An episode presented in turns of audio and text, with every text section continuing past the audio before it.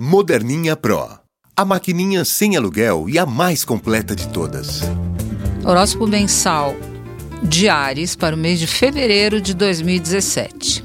Marte transita seu signo em fevereiro, sinalizando pique, energia e disposição. Fazia tempo que Marte não transitava o seu signo, mais ou menos um ano e oito meses, um pouco mais. E isso significa uma lufada de energia para você que vem em boa hora. Fevereiro começa agitando a área profissional.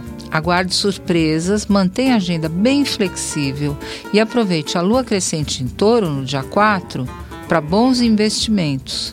Mas antes você tem que se inteirar das aplicações melhores. Júpiter promete revisões nas parcerias e nos contratos. E a partir daí, entre os dias 10 e 12, o Sol ilumina novos arranjos inovadores, positivos na área financeira e profissional. A vida social entra no destaque na segunda semana. Sol, Urano e um eclipse lunar em Leão no dia 10 trazem para o primeiro plano as amizades, sejam novas ou antigas, e ao mesmo tempo colocam um ponto final em um caso de amor que estava muito dramático, exigente, que não estava legal. Sol e Saturno sinalizam a medida certa do razoável nessa área amorosa até o dia 15. Viagens e estudos podem ser bem decididos e até realizados na segunda quinzena. Você pode, por exemplo, decidir seus rumos após a minguante lunar em Sagitário.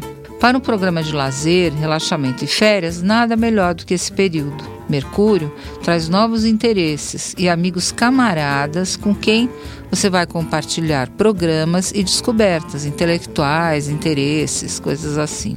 Tenha cuidado com a saúde nos dias 21 e 22. Evite atividades e atitudes que o coloquem em riscos desnecessários. Os dias próximos ao carnaval serão um pouco tensos, mas para você, se você procurar algo mais tranquilo, vai ser legal para relaxar.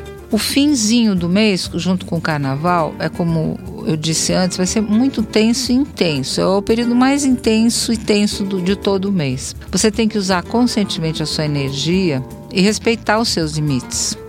É, assim você evita um clima agressivo e prejudicial a você e às outras pessoas. É, no dia 26 ocorre um eclipse lunar em peixes, e aí a boa pedida é o isolamento e o relaxamento.